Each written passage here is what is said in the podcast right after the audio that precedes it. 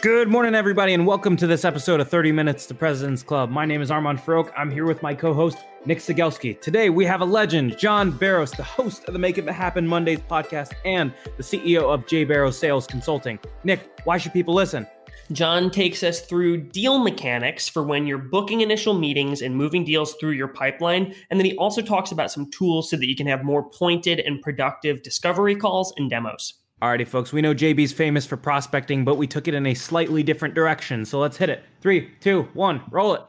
Today's tip to optimize your sales day is brought to you by Boomerang. If you get an email and the action required on that email is going to take you less than two minutes to do, do it on the spot. It's not worth adding it to your to do list, having to look at the item, remember what you need to do. That's going to take you more than two minutes anyway. So do it on the spot, get it off your plate. Now, we documented our best templates and tips to help you optimize your sales day with our friends at Boomerang, and you can get that documentation for free at the link in the show notes. Here's my secret to being a sales superhuman it's auto reminders for everything. If I expect any reply from a prospect, I press Command H, and Superhuman pops it right back into my inbox if I don't get a reply in two days. That means if you handle an objection, if you suggest times for a meeting, or if you ask for cuts back on red lines, always create a two day reminder task and assume they will not reply. So if you want to follow up on time every time, you can get a free month of Superhuman by checking it out in the show notes. Gong's going to help you run the five minute drill at the end of all of your calls today. At the end of a call, pressure test the prospect with three questions. Number one, do you want to buy? If the answer is no, why set a next step at all? Number two, when do you want to buy? If it's tomorrow, we got to move fast. Number three, how do you buy? Based on the first two answers, I can now adequately decide if and how I set a next step.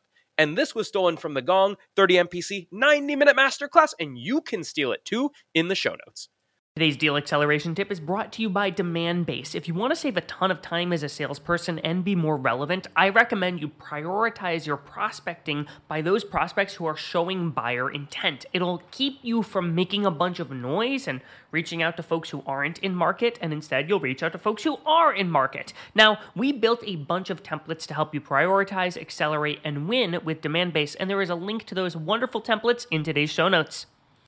Today's prospecting tip is brought to you by Woodpecker. When you're sending a sales email, you generally want to avoid putting punctuation in the subject line. If you've got an exclamation point, it makes it seem like you're shouting at them, look at this amazing offer. And a question mark just smells salesy, so avoid punctuation. Now, if you want to steal my full sales cadence from my friends at Woodpecker, there's a link in the show notes for you to go get it and try it for free.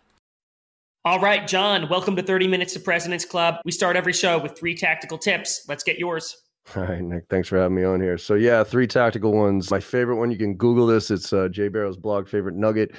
It helps um, maintain control of meetings and uh, urgency. And the way it works is called the summary email. What you do is when you and I have a conversation today, right? It, say you're trying to sell to me. It's not that I'm lying to you. It's just that as soon as we get off this phone, my boss comes in, changes my priorities. Your competition comes in and changes, right? So, needless to say, three weeks later, it's like this conversation never happened. But if I have it documented, I got something to hold you accountable. So the way it works, and by the way, you have to let them know it's coming. So you at the end of the conversation, you say this: "Hey, thanks so much for your time today, Nick. I really appreciate it. There's some next steps and action items here. Before I go ahead and do all that, what I'm going to do is I'm going to briefly summarize what I was able to gain from our conversation today. I'm going to send it over to you in a quick email. Could you do me a favor and email me back to let me know if it's all accurate and if I missed anything?"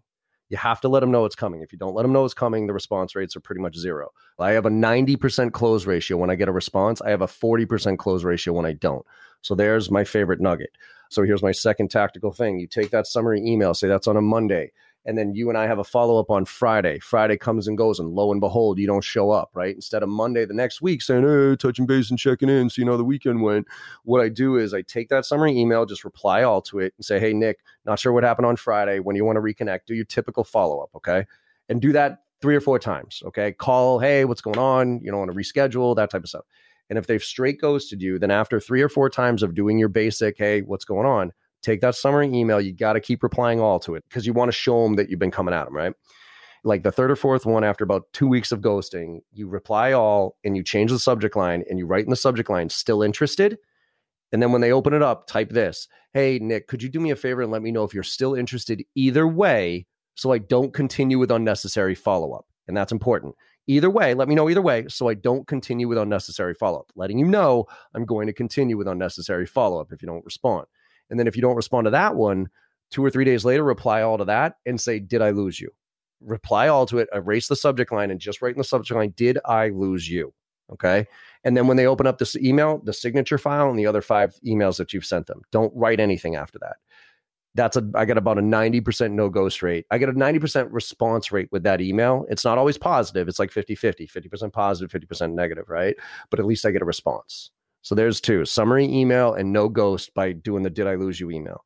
The third one is I've been working from home for 10 years. The daily routine is absolutely critical. Get up in the morning, get in your right mindset. Thankfully, I have this Make It Happen shirt that I wear every day, right? I got a bunch of copies, so it's not like I'm wearing the same shirt. And that's my mentality. And then I leave the house, I go grab my dunks, I come back, but then I do my daily routine. And what it is, is instead of checking my fantasy leagues, which are non existent anymore, or instead of checking the news, which gets me all pissed off, I set up my data feeds and I take my top 25 accounts, tier one accounts. I follow them all and their executives on LinkedIn Sales Navigator, Owler, Facebook, and Twitter. So I go like all their accounts on Facebook. I go follow them all on Twitter, and I set up Chrome so you can auto load all the bookmarks. And those five bookmarks show up, and including Feedly. So F E E D L Y. It's a free resource. It's an RSS aggregator, and that's where I follow trends and topics of people who are smarter than me, and I read those. So those five tabs show up every single morning, and all I do is I scan through data feeds and I find two or three things to fire off a really tailored email to. Say, hey, I saw this just happen, whatever that trigger was. Love to have a conversation. I read a few articles. I share a few things out on social, build my bigger brand, and I do that in an hour a day. So those are my three tactical. Go do them; they'll work. You do something that a lot of sales reps try to do, but they don't do super well, and that's perception management in your sales mm-hmm. cycle. And what you're doing with your recap emails and with your shared agendas is you're constantly testing whether or not they're seriously willing to move forward and if they're still bought into those problems. So why don't we start all the way from the beginning of a sales cycle and understand what are you doing from a perception management standpoint? Where does that start? Is it the first meeting agenda? Is it the shared agenda? I think it's the first cold call man. Let's put it this way. I think life is about expectation setting right? I mean think about the last time you were pissed off about anything. I almost guarantee it's because your expectations were misset. You know what I mean? Like you drive into the office in the morning at seven o'clock, you hit traffic. You don't like traffic, but you expect it, right? When I used to be flying all around, all over the place, I'd get home off of a red eye at five o'clock in the morning, and I live 10 miles north of the city of Boston. If I come out at 5 a.m. driving north out of the city of Boston, I hit traffic at five o'clock in the morning, I'm rip roaring pissed off, right? Because I wasn't expecting traffic. So I used to be a anti upfront contract guy, Sandler upfront contract guy. I thought it was the cheesiest thing I'd ever heard back when I was 22 years old. Gong data came in. Some the data said that the top reps use the upfront contract. I was like, oh. So I started thinking about it, and we're starting to leverage it now. So here's upfront contract on a call, expectation setting, right? Hey, thanks for taking my call. Do you got a couple of minutes? Well, not really. Who is this? What do you want? Well, this is John with JB Sales, and the reason for my call today is blah blah blah. And I was just wondering if I could get 10 to 15 minutes on your calendar have a conversation about that. Now, you can say tomorrow at three o'clock, but most of the time you're going to say, well, you caught me now. What do you want? Here comes the expectation I'm on. I know you weren't expecting my call, so I'll be brief here. I got about three or four questions for you about your sales team and that type of stuff. And after that, I'll share with you the components of my solution that I think might be able to address that. And then from there, you could tell me whether it makes sense to take a deeper dive if you want. Now you do the, hey, I'm going to send you the information, that type of thing. Now, when somebody says send me information, after that initial qual call that you didn't go too too deep on, right? Yeah, this sounds interesting. Why don't you send me information? Follow me next week. The most critical thing that any rep can get at any stage of the sales process is a defined next step scheduled on the calendar. So here it goes tactically. I'm on, look, I'm thrilled to send you. First of all, I go through the what, when, why process. What information would you like to see? When would you like to see it and why? And when I say when, I usually preface it with, hey, is it okay if I get it to you by the end of the week? Right. Or the end of the day? because most sales reps think that they have to get the information right then and there. Nobody needs the information right then and there, and that kills your momentum. So I go, happy to send over. What information would you like to see? Because I got a lot of it here. When would you like to see it? Hey, is it okay if I get it to you by the end of the day? What are you going to do with it? And then when they give you those answers, hopefully, if they don't, then you can kind of pull the, are you really serious? Do you really want this information? You're just trying to blow me off type of thing. But usually what I'll say is, great, when you want to schedule a call so we can follow up on that information, see if it makes sense for us to take the next steps. They're probably going to say, you know what, next week's good. Then what you do is you do this. You go, when next week? And then you have to say, and you do this with a really nice tone of voice. You, you go, actually, you know what? You got your calendar in front of you. And then shh, wait for it. There'll be that real awkward pause where they realize that you got them Because if they say no to that, they're blatantly lying to your face, right? Hey, Armand, the day before our meeting, I'm going to send you an email. Not are we still on for tomorrow, but hey, I'm looking forward to our meeting tomorrow. In order to get the most out of our time together here, I put together a brief agenda. Could you do me a favor and email me back to let me know what else you'd like to add? And I put three bullet points on what I want to talk about. Then the meeting starts. Hey, Armand, thanks so much for your time today. Don't say dumb like is this still a good time that's a dumb thing to ask like why would you give me that out actually you know what i got to go to the bathroom right now why don't we push this till 3.30 right but what you should say is do we still have 30 minutes do you have a hard stop at 2 o'clock right i do want to know that and then say hey Armand, you know what i know you probably didn't see the agenda that I sent out yesterday. I just want to make sure that we get the most out of our time together here. Here's a few things that I want to make sure that we cover. What else do you want to make sure that we add? And then whatever you say there, you build the agenda together and then you start going through it. Can I dig into one point there? Because it's kind of related to expectation setting. So you're in the beginning of this meeting and you're saying, hey, here are the things on the bullet points. What else would you like to add to the agenda? I want to talk with you a little bit about artfully resetting or reshaping your prospects' expectations. So, example of this you get on that call, you say, What else would you like to talk about today? And I'm selling software, and they say, Well, I really want to make sure I understand your SOC 2 compliance and all the security credentials. I'm not equipped to talk about that, but they want to talk about it today. So, how do I artfully let them know that I'm not the guy to have that conversation? I think it has to do with the expectation you set in that original agenda email that you send over. Hey, this is what this meeting is for. It's really to identify what your needs are in these areas. You might even put in there, especially if that keeps happening to you, right? If you keep getting yourself, then proactively address it. I just want to make sure what this meeting is not going to be about. If these are the things you want to talk about, let me know so I can bring the appropriate resources into this conversation right? So I think it has to do with that because then you can lean on that. Even if they don't respond to it, you can then lean on that of, hey, wait a minute here. I sent you agenda yesterday. This is what I told you what this meeting was about, and you didn't respond back to me. I'm sorry that I don't have that answer for you right now. But basically, if you'd responded to me yesterday, you know, what I would have been able to bring these resources. So I think it has to do with how you set the stage. So, John, one of the things you're really well known for is this idea of the meeting efficiency survey. And Armand and I were going back and forth about that the other day because part of me feels like it can be buyer looks at that and they're like, oh man, another form that I got to fill out. Didn't I fill one of those out with marketing?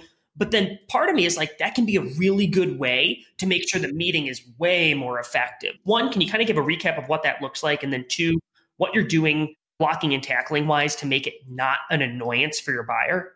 So now what I do is we take inbound leads, you fill out the basic form, what's your name, what kind of training you're looking for, and what's your email address, right? Then you get an automatic email from me that says, Hey, thank you so much for your interest in the J Barrow sales training. Here's a quick little agenda of usually how the calls go. And feel free to pick a time on my calendar, blah, blah, blah. And if you could spend the extra few minutes here filling out our meeting efficiency survey, I'd really appreciate it. You can either take five, and this is how I set the expectation. You can either take five minutes over lunch on your own time to fill this out, or we can spend probably the first 10 to 15 minutes of our call figuring this stuff out. Your choice. And all that stuff is for me now is What's your average sales cycle length? What's your ACV? How many SDRs? How many BDRs? What kind of training are you looking for? What technologies do you have in place? Like all that stuff. And if they fill it out, I know I'm in for a good meeting. I know you've had Keenan on your show before, and we just had Keenan on too. Oftentimes, it's really hard for junior reps to hear like this over the top, stop going through the situational questions and immediately just go to the pain questions and the impact questions right away. I usually prepare my questions based on the intel that they give me. You know what I mean? And also, I have a checklist that I go through for every meeting that I go on, right? And in that checklist is all the stuff. Did they fill out the meeting efficiency survey? But then it's all right. I'm going to go to their website. I'm going to do look at their news and events. I'm going to see what recent stuff happened within their business. I'm going to go to that person's LinkedIn profile, see what's going on there. I'm then going to try to find some, based on my knowledge of them, I'm going to find some similar examples of other customers that we've done work with that are in their space that might have a similar makeup there. And then I'm going to frame my conversation around that. The best sales reps base their entire conversation around three to four problem oriented topics. Okay.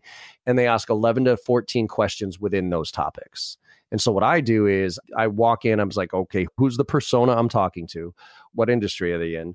Let me go do some homework now based on what i my perception is of their situation what are the three to four problem oriented topics that i want to build my conversation around And then I actually come up with two or three questions, impact questions associated with each one of those.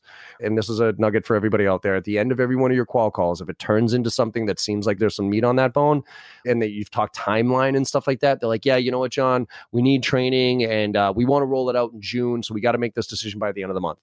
Okay, great. Hey, just out of curiosity, like what happens if you don't do this in June? What happens if you don't do the training in June? That answer is going to dictate your forecast. And the best reps that I've heard can take that impact question and say, not just leave it super open ended, but they can say, hey, if you don't do this by the 30th, right, how are you going to close the Series D that you talked about that's in seven weeks? And you can get super specific. I'll give you a perfect example. And, and, I think that you said reps are scared to dive right into it. They're also scared to ask the questions that are going to potentially disqualify the account. And I'm telling them, no, no, no, no. Disqualify more than qualify. That's what you should do. Like you need to look for all the reasons why they shouldn't do business with you. I had this layup that came in the other day. Client that I had done business with in the past, new VP of enablement comes to me and says, "Oh, we need prospecting." I was like, "Great, you know, I've worked with you guys in the past. It was a couple years ago. I love you guys. You're fun." And I said, "Why? Why do you need prospecting?" Oh, because pipeline, blah blah blah, new world, it's getting low, and okay, okay, and we're not hitting our numbers. And I said, "Okay, well, how do you know it's a prospecting and a pipeline issue?" She goes, What do you mean? I go, How do you know? Like, have you looked at the close ratios? Right? Like the actual close business. Like, what are those ratios? Right? Because you have a healthy close ratio and you got bad pipeline. Yeah, it's a pipeline problem, right? But if you have a decent pipeline and bad close ratios, it might not be a pipeline issue. You might be, and by the way, you might waste all this effort filling that pipeline with legit opportunities for people that can't close right? Uh, so, so do me a favor before we dive into this, because I can talk prospecting all day long. Could you do me a favor and go back and find out what the conversion ratios are from a close rate standpoint? She came back and she was almost embarrassed to tell me. She goes, oh, "We have a problem," and I and I don't think it's a prospecting thing. And I'm like, "Okay, talk to me." And she goes, "Well." let's talk about reps who acquired attainment, right? Like who hit their quota. She's like, we have 45% of our reps hit quota. I was like, all right, that's good. That's a pretty decent rate, give or take. 50% of your reps are hitting quota. Good job. And she's like, yeah. And I said, so what's the close ratio for them? And she said, it's about 28%. And I was like, all right, good close ratio. Those are healthy numbers. I go, what about the other 55%? I go, what's their close ratio? She said 5%. And I said, what? I said 5%. I'm like, you have 55% of your employees who are only closing 5%. And you don't have a prospecting problem. You have a closing problem. You either have to fire 55% of your employees like today, or you got to do something here short term to get that raise, like to give them some skills and tools to see if we can raise that 5% to 10% before we do anything on the front end of the funnel. I know we're coming up on time. So one thing I do want to round out with John is you talked about selling to the 10 and 20% of what people will actually use. And that's probably an even smaller percent of the problems you're going to solve for that specific prospect. So if we tie this to once we've understood their problems, we haven't gone through the slide deck and all that nonsense, and we have to decide what we're going to show them and how we're going to do a demo. Any best practices around tying it all together after you've done a proper disco? All right. So here's my tirade on demos. I can't stand demos because this is what happens. Most demos go like this, right? They ask, oh, is this still a good time? Right? Again, don't ask that question. That's stupid. Say, do you still have 30 minutes? Do we have a hard stop? Right? But then they go, like, okay, we'll go about a 30 minute demo here that I'd like to go through with you. If you have any questions, let me know, go through it. Just let me know. Okay. And then they press play and they go through every slide like they were badged for in boot camp. And they pause intermittently and go, does that make sense? Does that make sense? Does that make sense? Nobody ever says no to that question, by the way. Nobody. So at the end of one of those canned piece of shit demos, they always give us a nice little parting gift. And anybody who's ever hears this word at the end of one of your demos, you know you've done a miserable job, and it's the word digest. Right? I need a little time to digest what you just told me here. If you just if you hear that, stop and apologize to the person you just wasted their time. Right? It is our job to help them digest. Say it's an hour long demo, and I don't give a how complex your solution is. Nobody wants to sit through an entire hour you talking. So what you do is you take at least the first 15 minutes, at least, and you set the stage like this. You go, I just wanted to solidify again what I know so far of your situation. Here's the highlights of what I know in your situation. And then what I just want to go around real quick and get like, what do you want to get out of this? Each one of you. So I'm, what do you want to get out of this? Nick, what do you want to get out of this? And then from there, I'll kind of dive into the presentation. And what I'm going to do is I'm going to stop at certain points and just look for your feedback. All right. So here's what I understand. Is this right? Great. Real quick, out of all the stuff that we can talk about today, Armand, what do you want to really make sure that you got out of this demo? Like, what's your main priority for this? Nick, what is your main priority for this? Fantastic. Right? Literally write those down as they say them. And then what you do is you start going through the presentation. And then you kind of skip through some of the stuff that's not really all that relevant and show them, like, you know what, that's, we could go into days about that, but you said that wasn't really a priority. Now, this part of our solution, let me dive into this. Boom, boom, boom. Now, Nick, you had said earlier that one of your main priorities was this. This is the aspect of our solution that addresses that. Could you explain to me how that compares to what you're doing now? So instead of saying, does that make sense? You say, could you give me an example of how you see that fitting into your existing workflow? Because the way you explain to me how that fits into your existing workflow or how it compares to what you're doing now tells me everything I need to know on whether or not it made sense. This has been a tremendous time here, John, and we could keep riffing on the disco, the demo, and all that stuff. We have one last question. And if there was one thing that every rep on every sales floor needed to stop doing immediately to be more successful, what would one bad habit to break be? Still to this day, reps call to touch base to check in with no reason, no purpose. Have a reason every single time you reach out. You can use the cheat code of the reason for my call is, right? To fill in that blank. Because if you can't finish that sentence, you shouldn't be making the phone call. So I think just stop. And that leads to kind of a bigger one related, which is just stop going through the motions. So many reps just go through the motions. They hit their 50 dials, they make they send their stupid emails, they blast out their dumb templates, they ask their stupid discovery questions, they give their stupid presentations, and they don't give a and so what I was trying to do is give reps the tools to be able to figure out how to elevate themselves so they don't get replaced, right? COVID punches us all square in the mouth, okay? Now, all those reps, and these aren't just sales reps, I mean, every profession out there. If you were just going through the motions in your profession, not giving it, not getting better, not treating it as a real profession, you know what I mean? And literally just going through the motions so that you can have a job, I almost guarantee you're out of a job right now. I almost guarantee because everybody knows when down economies hit and recessions hit, they don't start at the top. They don't start laying off from the top, ladies and gentlemen. They start laying off at the bottom. And I know some of you are going to be out there, oh, it was my fault. No, we were blah, blah, blah. Mm, I'm not saying it was. I'm just saying if you were that good, they wouldn't have fired you. I will say there are some extenuating circumstances. Don't get me wrong. All right. But for the most part, I'm hearing a lot of people whining out there. Oh, they let me go. Oh, because of COVID. No, they didn't. I'm an executive. I'm a CEO of my own little company here. I can promise you that executives are using this time right now to fire those mediocre performers that they were dealing with in a growth economy and didn't want to fire because they didn't have any real good reason to other than mediocre performance. Now they're saying, oh, I'm sorry.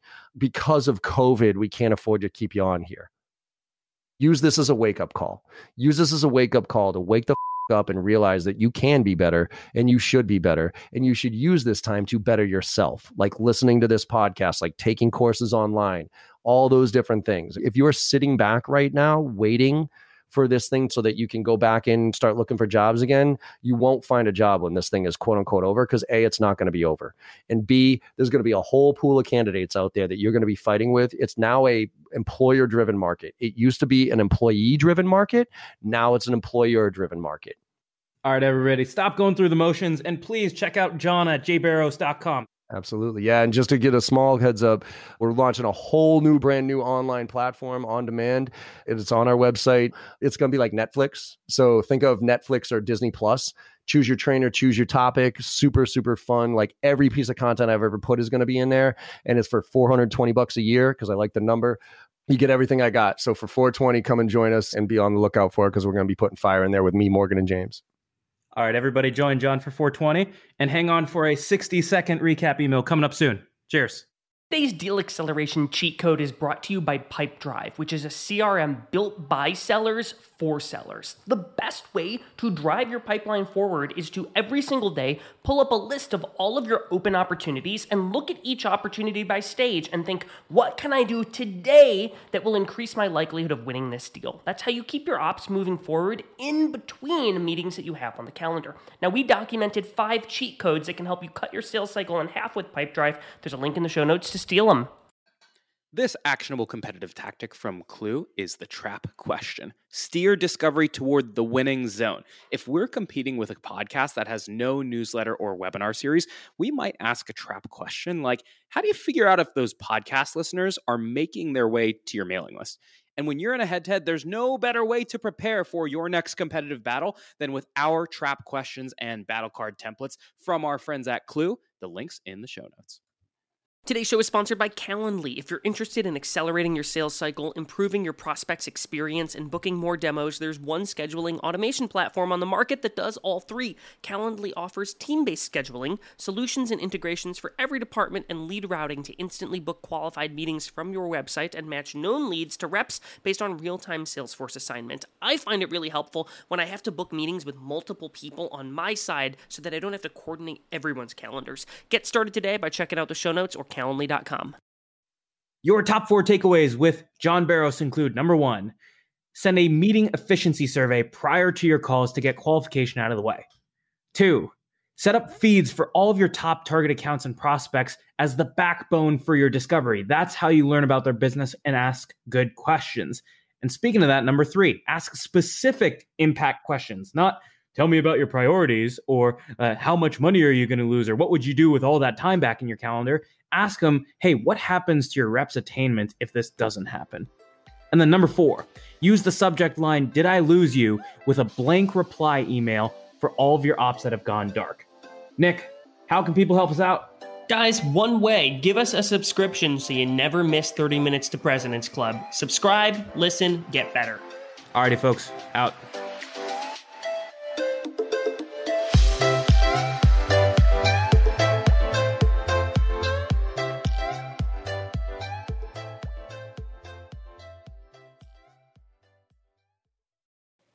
Gong's going to help you run the five minute drill at the end of all of your calls today. At the end of a call, pressure test the prospect with three questions. Number one, do you want to buy? If the answer is no, why set a next step at all? Number two, when do you want to buy? If it's tomorrow, we got to move fast. Number three, how do you buy? Based on the first two answers, I can now adequately decide if and how I set a next step. And this was stolen from the Gong 30 MPC 90 minute masterclass, and you can steal it too in the show notes. Today's deal acceleration tip is brought to you by Demandbase. If you want to save a ton of time as a salesperson and be more relevant, I recommend you prioritize your prospecting by those prospects who are showing buyer intent. It'll keep you from making a bunch of noise and reaching out to folks who aren't in market, and instead you'll reach out to folks who are in market. Now, we built a bunch of templates to help you prioritize, accelerate, and win with Demandbase, and there is a link to those wonderful templates in today's show notes.